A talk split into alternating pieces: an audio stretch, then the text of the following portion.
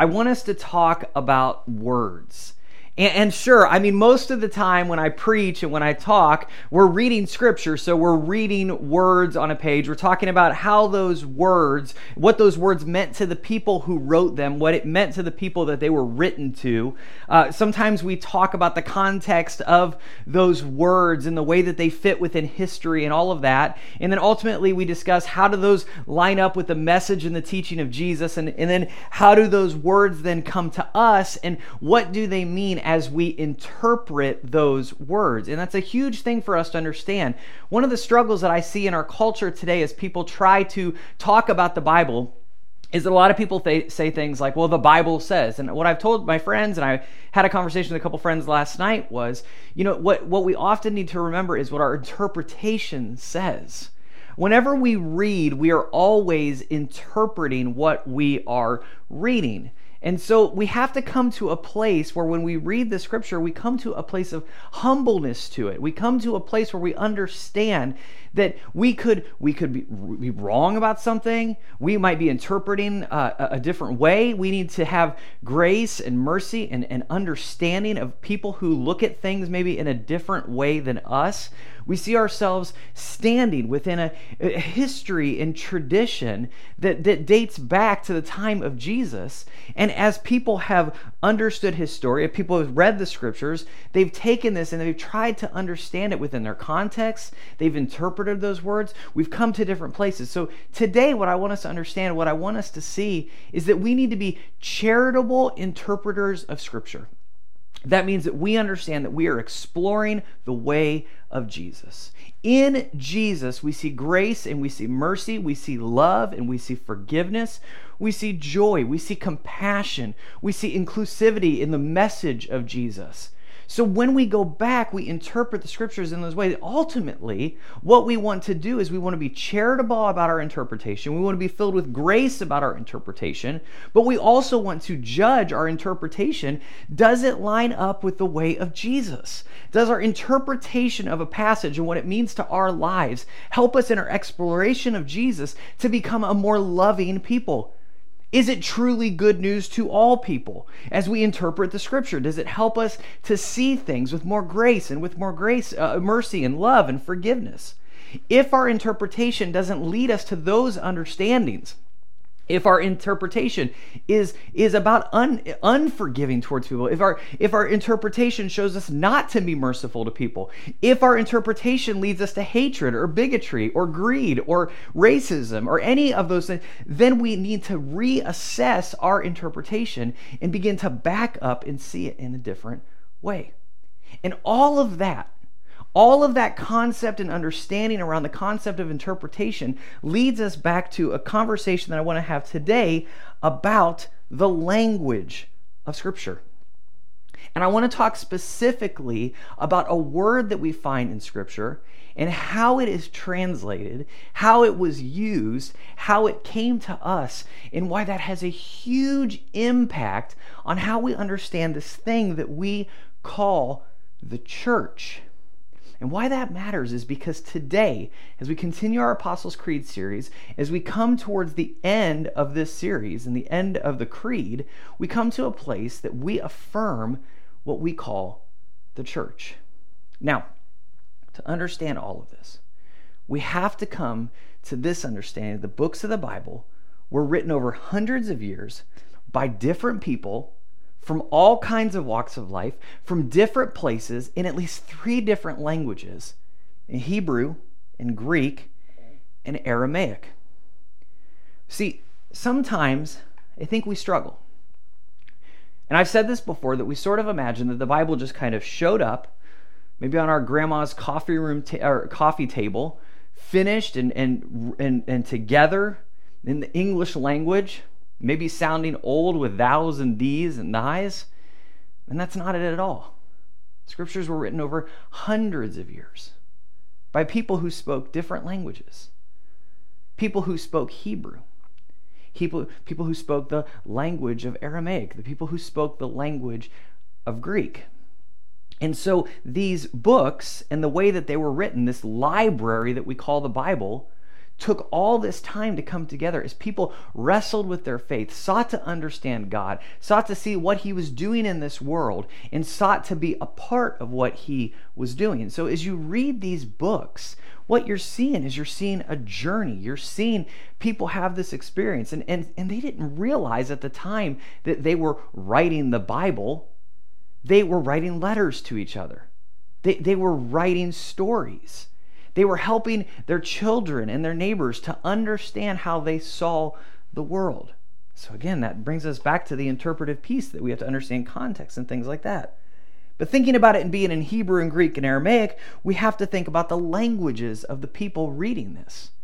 And so there is a huge thing that takes place, an important, very, very important reality that takes place that sometimes we don't even think about, which is the translation of these scriptures. And these translators who take the Greek and the Hebrew and the Aramaic and bring it into the languages that, that people are reading and hearing today, these translators have this incredible responsibility to do that.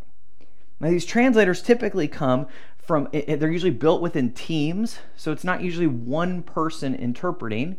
Um, sometimes you have that, and typically I, we would call that more of a paraphrase than necessarily a translation. Or if it is a translation, we would want to compare that to other translations because most of the time these people work within teams of people and they, they work as teams of people from different backgrounds and different skill sets.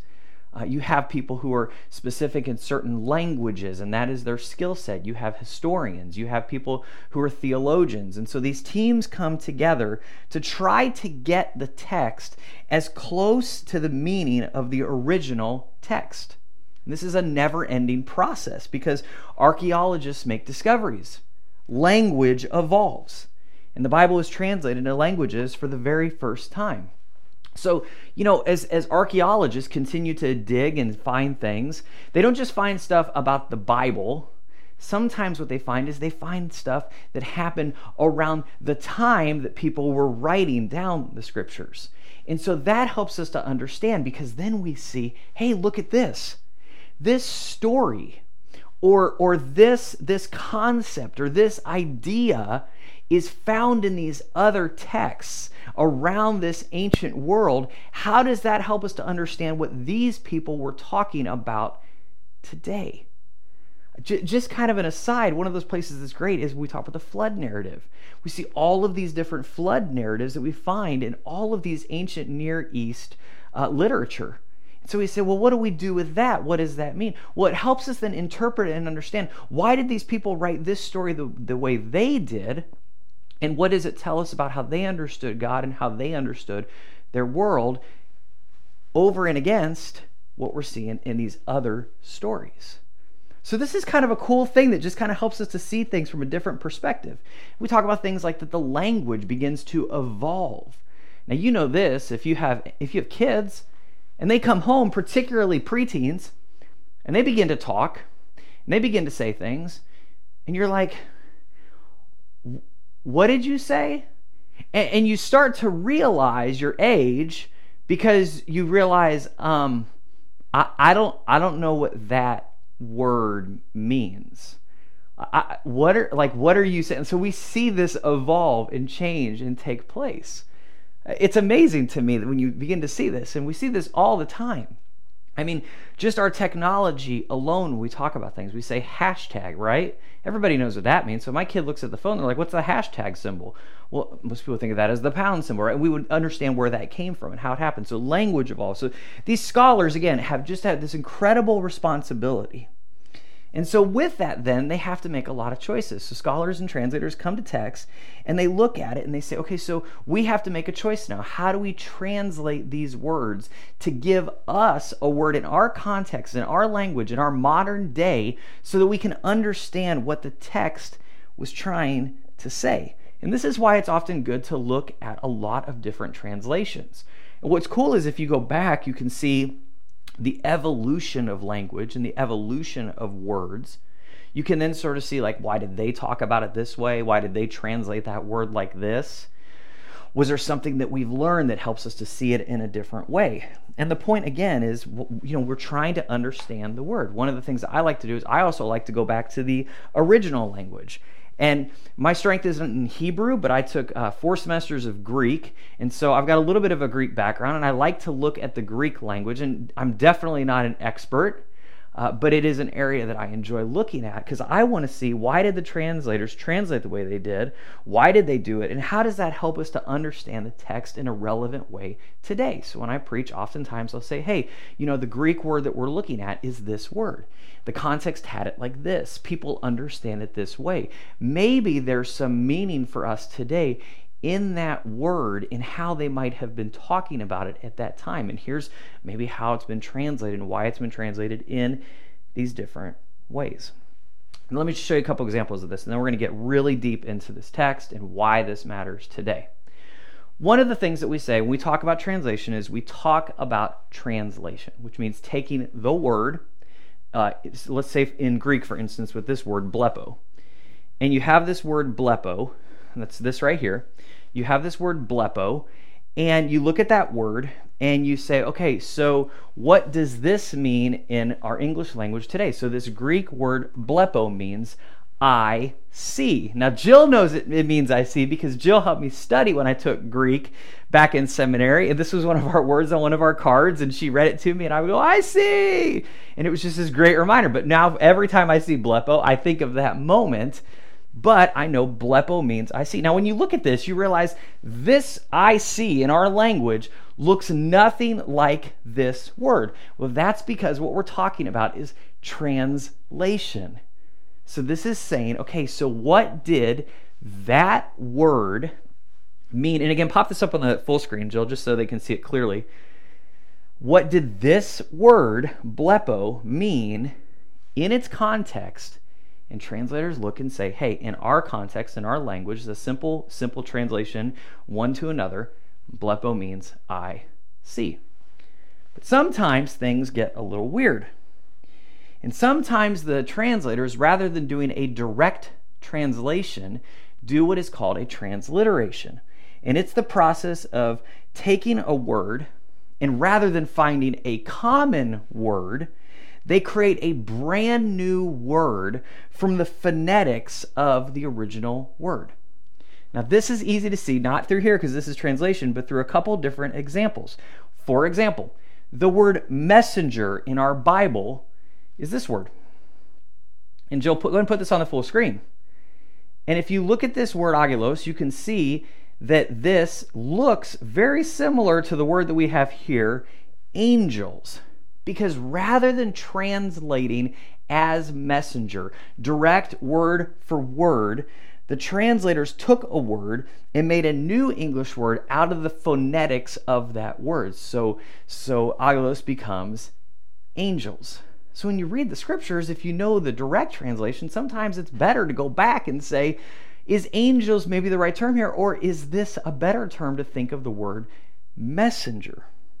Now, another place that we see this is a word that I love, baptizo. So, Jill, look at that. I love this word, baptizo. And you can see that this got translated into baptism. They just phonetically took it, baptizo, into baptism. Now, what's fascinating about this word is the Greek word baptizo was a common word that meant to wash things like vegetables. It, but so, so you would wash your vegetables, you baptizo your vegetables, but you would also use the word baptizo to talk about what happened when someone was placed underwater and brought out of that water as a ritual of faith of being immersed in water. So yeah, you would immerse your vegetables, cleanse your vegetables, but you would also baptizo people as they were cleansed as, as they were brought into new life. And so the translators saw meaning in that and they created the word baptism. But going back helps us understand why do we do things the way that we do it? How do we understand this word and what does that mean for us today? Now, all of this conversation brings us today to the word church. 300 years after the death of Jesus and his resurrection, Constantine, the emperor of Rome at the time, legalized Christianity. So 300 years after Jesus, the, the, this incredible time period in the life of the church We see all kinds of persecution. We see the growth of their church. We see all this happening. This emperor Constantine comes into leadership, becomes the emperor, and he ends up legalizing Christianity. And before this, Christians faced incredible persecution. And during this time of persecution, as, as somebody, if someone was martyred for their faith, the people in that faith community would gather at their grave for worship. Now, I know this sounds kind of strange and kind of different, but what would happen is in that time of persecution, that 300 years, if your friend died and if they died because of their faith, if they were martyred, particularly if they were martyred, you would come to their grave and you would celebrate the Eucharist or communion. You would worship together at the site of their grave. Well, then Constantine comes around in year 300. Uh, around the year 300, begins to legalize the faith. And here's this crazy thing that begins to happen people had been coming to these graves for worship.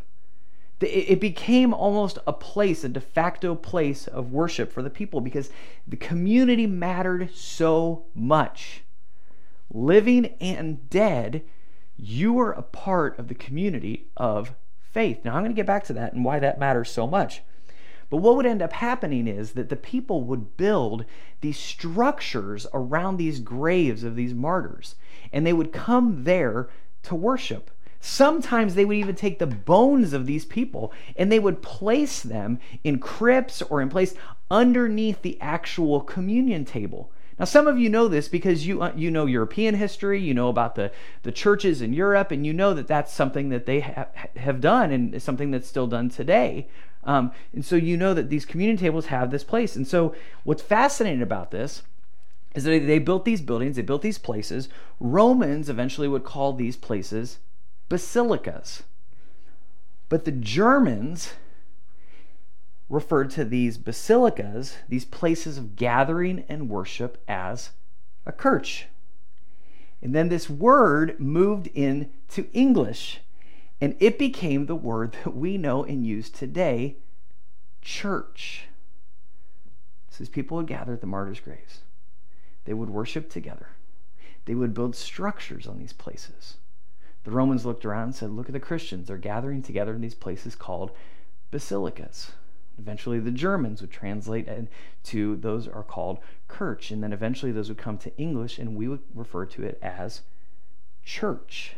Now, what's fascinating about this, and why I wanted to take this deep dive into language, is that with the words kirch and church, we are seeing transliteration occur between two modern languages, which wouldn't be a huge deal if we were only talking about how people refer to these places or these basilicas, these places of worship. But this matters because we're not just talking about transliteration, about these places of worship.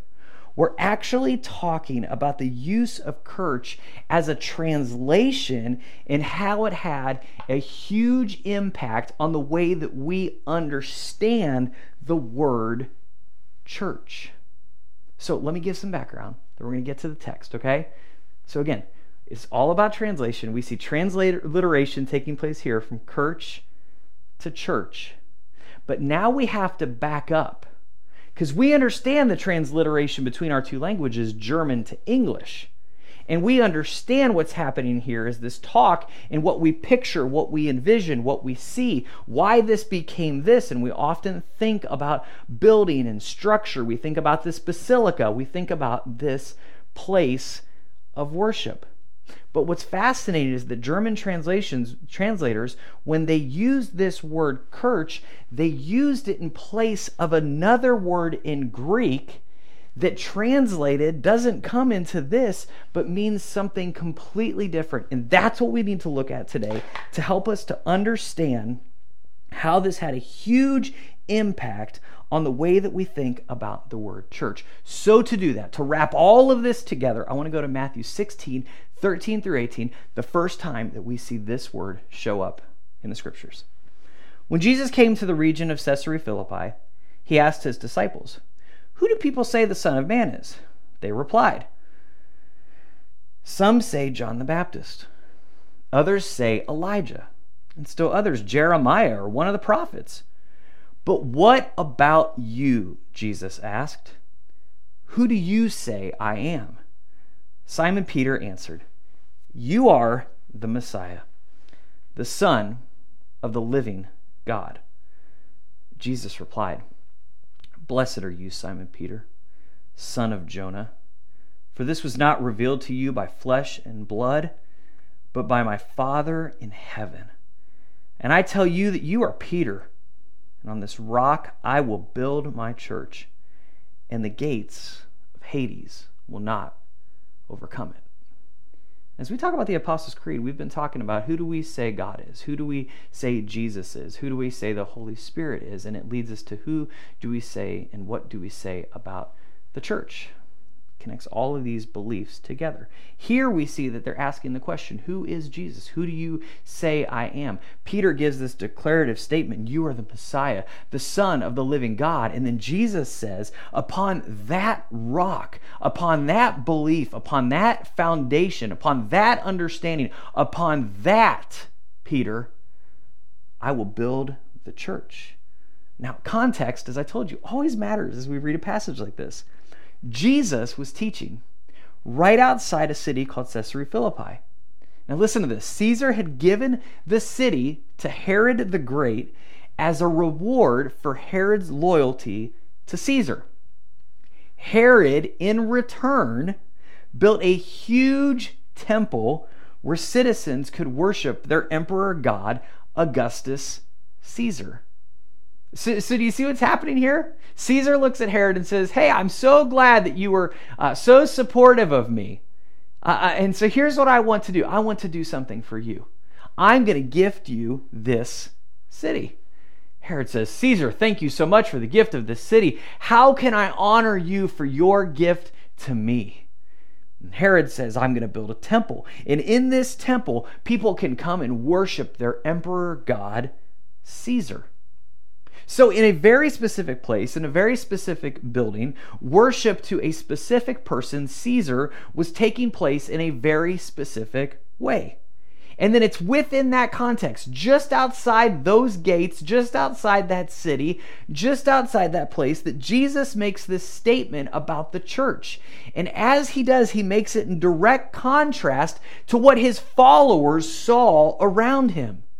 What they saw as this transactional thing taking place, as they saw this place of honor taking place because of something you did for you, and you did for you, and you did for you, and I'm going to build this. And, and then they saw this as this specific temple and place that they were coming to worship. And Jesus says something so different. Instead of talking about worship in a specific place, instead of talking about worship in a specific building in a specific way, Jesus, in this moment, reimagined for them, reimagined for us the idea of worship and the idea of church. We know this because the word that got translated church, or in our German, Kirch, a word used to describe a building where worship took place, was used in place of a word, a Greek word, ecclesia which is the exact opposite of a building, and a word that shows us what Jesus meant. Okay, so listen. When Jesus talks about church in this passage, and he says, Upon this rock, I will build my church. Upon this belief in me as the Savior and the Messiah, the Son of the living God, upon that I will build my church. Jesus says, Upon that I will build my ecclesia.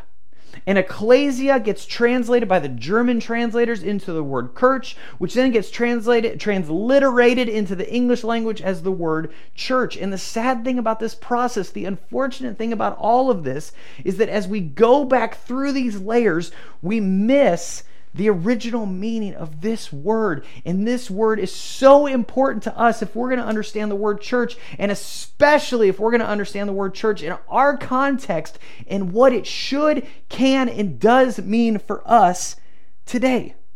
Because the word ecclesia that Jesus used here when he said, Upon this rock I will build my ecclesia, had nothing to do with buildings. It had nothing to do with temples. It had nothing to do with the context that they saw themselves in, surrounded by this reality of temples of a specific place in a specific building, worship taking place of a specific, specific person in a specific way. See, in the world of the Greek language, in the world that the writers tell us Jesus talked about the word ecclesia here, the word ecclesia was used when people talked about a people coming out into a gathering given a mission and a vision for their lives. Ecclesia was used to describe the leaders of a city gathering for important votes. Ecclesia was used for soldiers being called up to battle. Ecclesia was used for people gathered around unique causes in their community. Ecclesia was a gathering of people around a mission and a vision. And that's how Jesus used this word. Jesus used this word because when Jesus taught his disciples that day, it had nothing to do with a specific place or a specific building, but way more to do with a specific people, with a specific mission and a vision around surrounded upon their belief in Jesus as Savior and Lord. Jesus was saying, Upon this truth, Peter, your belief in me as the Savior and the Lord, the Messiah, the Son of the living God, upon that truth I will call people out to. Upon that truth will I build a community of people centered around a mission and a vision. Now, we saw this last week. We talked about Pentecost. The moment the followers of Jesus experienced the empowering, the unifying, the life giving experience of the Holy Spirit. And so today, we see an extension of that teaching and what it means for our lives in the here and the now. This is so amazing and so incredible. And I think so important for us today as we talk about the mission and the vision of Southeast. Who are we called to be? I look around our world. I see what happened during the pandemic.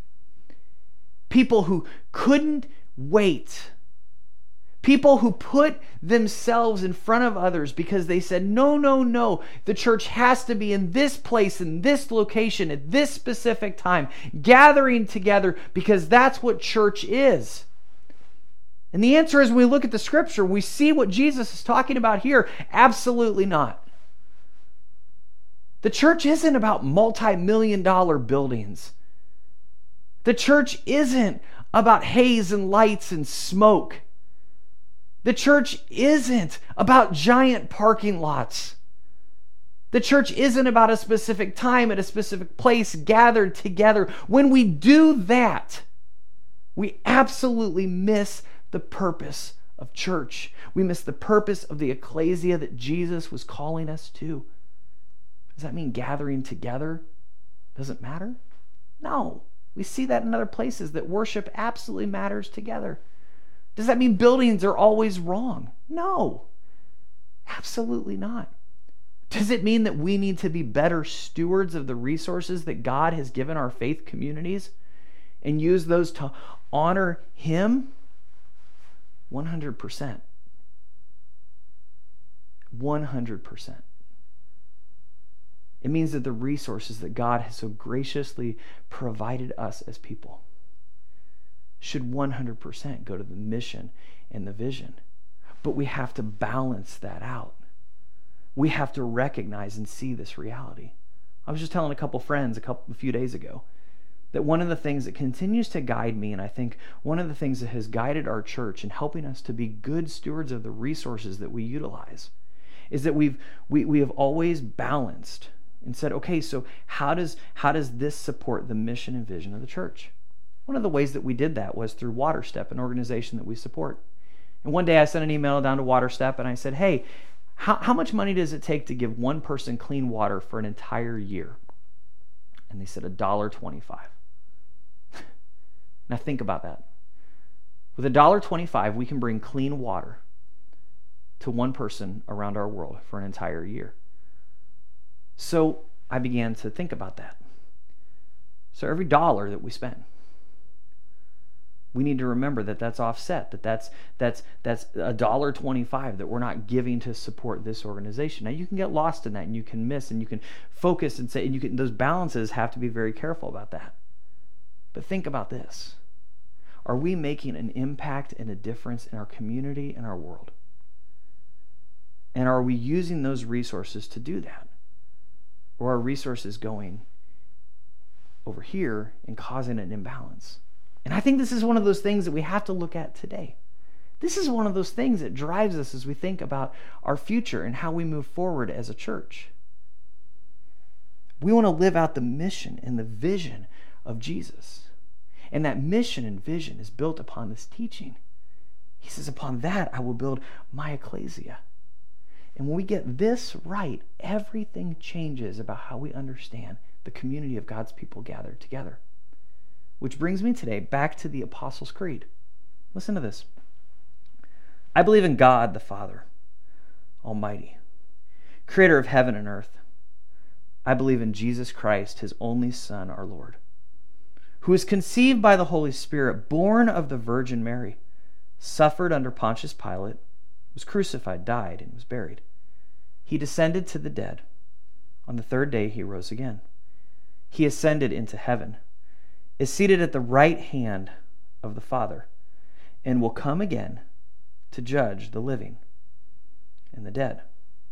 I believe in the Holy Spirit. Now, pause here. Last week we said that we say, I believe in the Holy Spirit because we believe through the Holy Spirit that we have been called to be a holy people, a royal priesthood experiencers of the goodness of God to go share it with our world. If you missed last week, go back and listen to that teaching again. Make sure to go back because that is such a critical part for us to understand. The Holy Spirit empowers us, unites us, pushes us forward into the mission and vision that we have as a community of followers of Jesus. But listen what happens in the Apostles' Creed as we continue on. I believe in the Holy Spirit the one holy church, the communion of saints. I believe in the one holy church, the communion of saints. Now, if we aren't careful, if we don't have all this background that I just talked about in this sermon today, if we don't have all that in our minds, we can make a shift if we don't think about the word church and all we've learned, we can forget that the church isn't a place where religious stuff takes place, but that it's a holy people with a mission and a vision to change the world, built upon the teaching, the life, the death, and the resurrection of Jesus Christ, our Lord. Let me clearly say that again. Let's not get this mixed up. Let's keep this idea of ecclesia in our hearts. That church isn't a religious, uh, uh, isn't a place where religious stuff takes place, but is a gathering of people. So when we came together on first Sunday, we came together on first Sunday last week, that was good. And do you know why that was good? It was good because we came together as, as followers of the Holy or the followers of Jesus, unified by the power of the Holy Spirit, to be sent on mission and vision to share the good news of Jesus with our world. And we sang together. And we took communion together to remind us of Jesus' teaching in life and death and resurrection. We read the Apostles' Creed together and we learned together and we got to sing together and, and be with each other. And all of those are great things. But that is an aspect of the church, it is not the church. What we find here is that the church is a holy people with a mission and vision to change the world, a mission and vision built upon the good news of Jesus. If you've heard the Apostles' Creed before, you've read this the one holy church, but maybe you've read it as the Holy Catholic Church. So maybe this sounds a little strange to you. If you read this in, in different versions, if you looked up Apostles' Creed today and saw it in Wikipedia or Googled it, you would see an asterisk there with a note that the Catholic word there means the word universal. It's not talking about the Roman Catholic Church, it's talking about the original use of the term, meaning universal. Again, are we seeing how translation works, how transliteration works sometimes? See, so we want to be careful about that as well. But what this is pointing to, what this word is pointing to, is that this is the idea of all followers of Jesus everywhere. See, again, we see that language matters. The followers of Jesus around the world are one holy church. So that's the translation that we've decided to use as we talk about the Apostles' Creed, the one holy church, because we want everybody in that space as they come together and read the Apostles' Creed together. To not have to throw in an asterisk, to not have to have a time where we get have, have to explain confusion away, but where we can boldly say together with unity, one holy church and understand that we are talking about all God's believers everywhere as we reach our hands in fellowship to all people who come to follow the way of Jesus. And then the creed says a communion of saints. And that phrase is another way to describe us. The words holy and saints describe this gathering of people, you and me, and all of us together who make up the community of the church, those who came before us, those today, those who will be in the faith. We talked about the word holy last week when we talked about the Holy Spirit. Holy means separate, different, called out for a purpose. And saints is a word used here that means the same thing, but in a different way. So when you hear the communion of saints, don't get confused here. Understand that the word saints comes from the Greek word agio, Used as a noun, it's translated saints, but used as an adjective, just means holy. A communion of holy, called out people. This just pointed to the reality of being different, separate, called out for a mission or a vision. An ecclesia of Jesus followers. For followers of Jesus, like the disciples before us, what we're learning here in the Apostles' Creed is that you and me together are called out to be a holy community. See, Jesus says, don't do this faith on your own. Don't try to do this on your own. Upon this truth, I am building an ecclesia. When we recognize that Jesus is Lord, when you and I recognize that He is Savior, we are not called to go off and do faith on our own but we are called into community with each other. Whether you have participated in that community with others, whether you did in the past and you're coming back home, whatever that looks like for you, we need each other. We need this community. We need to be part of a holy people, a holy community, a community of saints. And in one sense, we are holy in our present reality. Giving our lives over to God's mission and vision for our lives. That means to be holy, to be separate, to be called out, to, to embrace the mission and vision that God has given us as people. And in another sense, you and I become holy as we follow Jesus, giving our lives over to Him, becoming more like Jesus, becoming people of grace and mercy and love and forgiveness. And we become holy the one holy church, the communion of saints, the ecclesia of Jesus. Let's pray. God, we thank you for this text and this story today. We thank you for language that helps us to understand and helps us to see the kind of people that we're called to be. Help us to be a gathering of people. Help us to continue to seek the best ways to use the resources, God, you have so graciously given us to be the people who follow your mission and vision for our lives as individuals and as this church community, people called together to live out your mission and your vision. God, I thank you right now in this moment for the leaders of our church, the leaders who I get to sit with, that we talk about the direction and where we're going and where we're headed. God, people who, who are supporters and encouragers, who are dreamers. And God, who desperately seek your mission and your vision for us. Help all of us to embrace the mission and vision that you have for us as a church community, an ecclesia, a follower, followers of Jesus gathered together.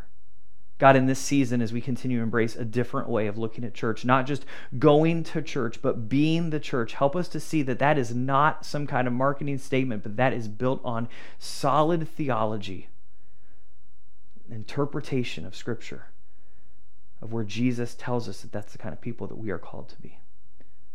Father, help us to continue to grow and to learn and to serve and worship you. It's your name that we pray. Amen.